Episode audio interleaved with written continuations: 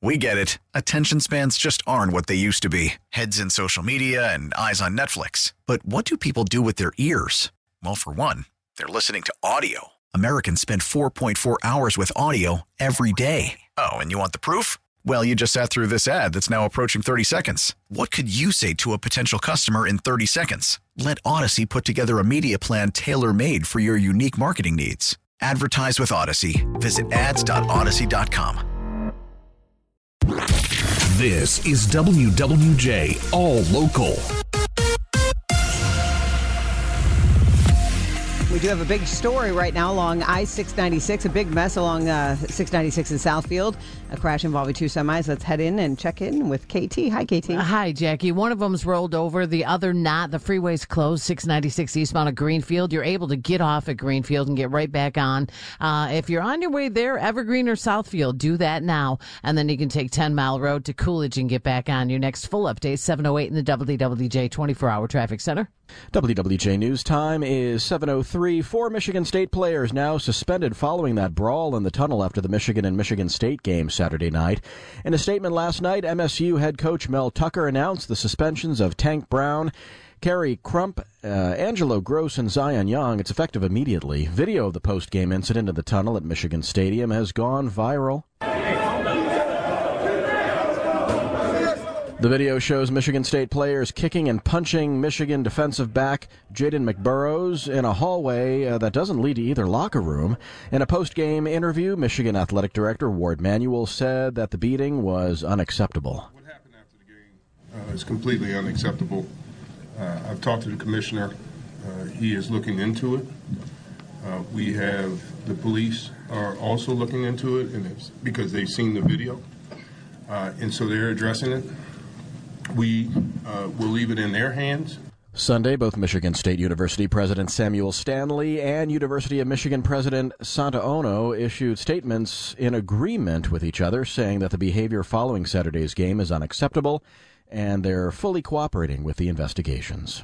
The Michigan State University Board of Trustees is expected to name an interim president today. The interim leader will take the place of President Samuel Stanley, who resigned October 13th, saying he's lost confidence in the board and could no longer serve it. His last day will be January 11th. In September, the board asked Stanley to resign over the handling of a state requirement involving sexual misconduct complaints and Business College Dean Sanjay Gupta's resignation for failing to report a sexual misconduct situation. The board will meet at noon today to make the appointment. We will learn later this morning if a former Grand Rapids police officer will stand trial for shooting a driver to death after a struggle. WWJ's Charlie Langton joining us live now with those details. Charlie.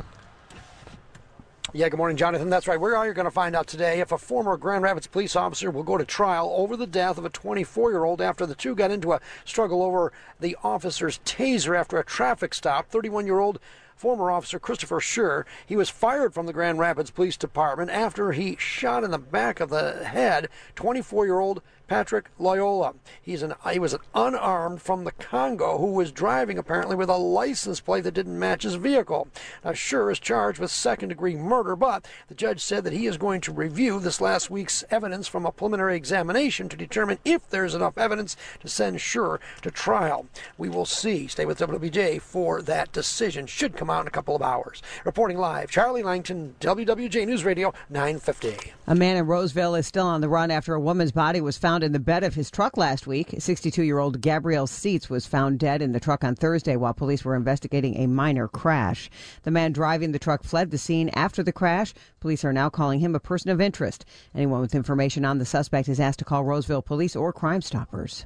Well, the Powerball jackpot has reached scary heights this Halloween. WWJ's Luke Sloan joining us live with more. Luke. Jonathan, the grand prize for tonight's drawing is $1 billion, the second largest jackpot in Powerball history and the fifth largest in U.S. lottery history. The cash option is a whopping $497 million. Tonight's jackpot was set up when no player won the grand prize on Saturday night, but two Michigan players did not come away empty handed. Two tickets matched five numbers, a prize worth $1 million. One ticket was sold at Billy's Liquor Depot in Redford. The other ticket was sold in New Buffalo in Southwest Michigan. The largest Powerball grand prize, which stands as the largest lottery jackpot in U.S. history as well, was over $1.5 billion, shared by winners in California, Florida, and Tennessee in 2016. Tonight's Halloween night drawing takes place just before 11 o'clock. Reporting live, Luke Sloan, WWJ News Radio 950. For the first time in weeks, the average price for a gallon of gas has dropped below $4 across the state. According to AAA, the average price of unleaded is $3.96 a gallon, which is 9 cents less from last week. In Metro Detroit, drivers are paying $3.88 a gallon, which is down 4 cents. The least expensive places to purchase gas are Traverse City, Flint, and Metro Detroit. The most expensive, Jackson Marquette and Lansing. No sweet treats for trick or treaters in one downriver neighborhood tonight.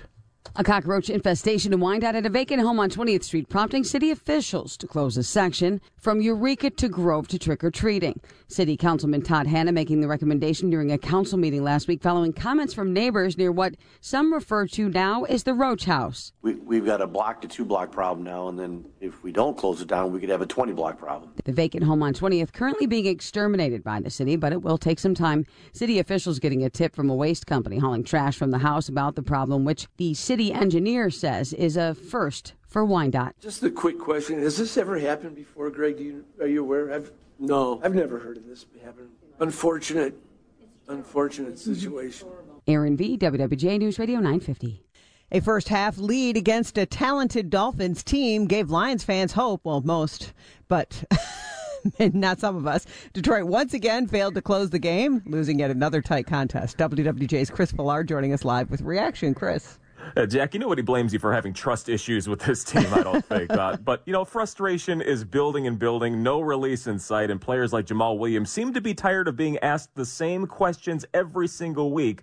And right now, they're at five straight losses over a six week period. We know what we need to do, and of course, it's irritating to hear the same question over and over and know how far and how close we really are, but just got to keep going. So I don't really pay attention to the, the words or people saying that thing just because we know how really close we really are. And it's just up to us to just find out, pull it out of ourselves, and come out with these dubs.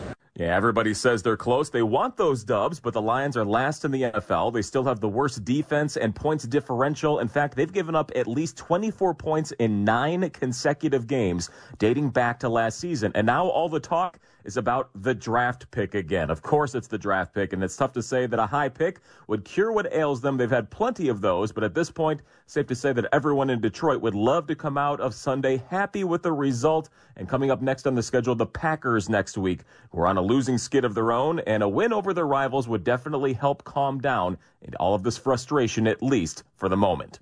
Chris Villar, WWJ News Radio 950. For the latest news plus traffic and weather together on the 8s, tune to AM 950. Follow WWJ on our Audacy app or ask Alexa to play WWJ News Radio 950.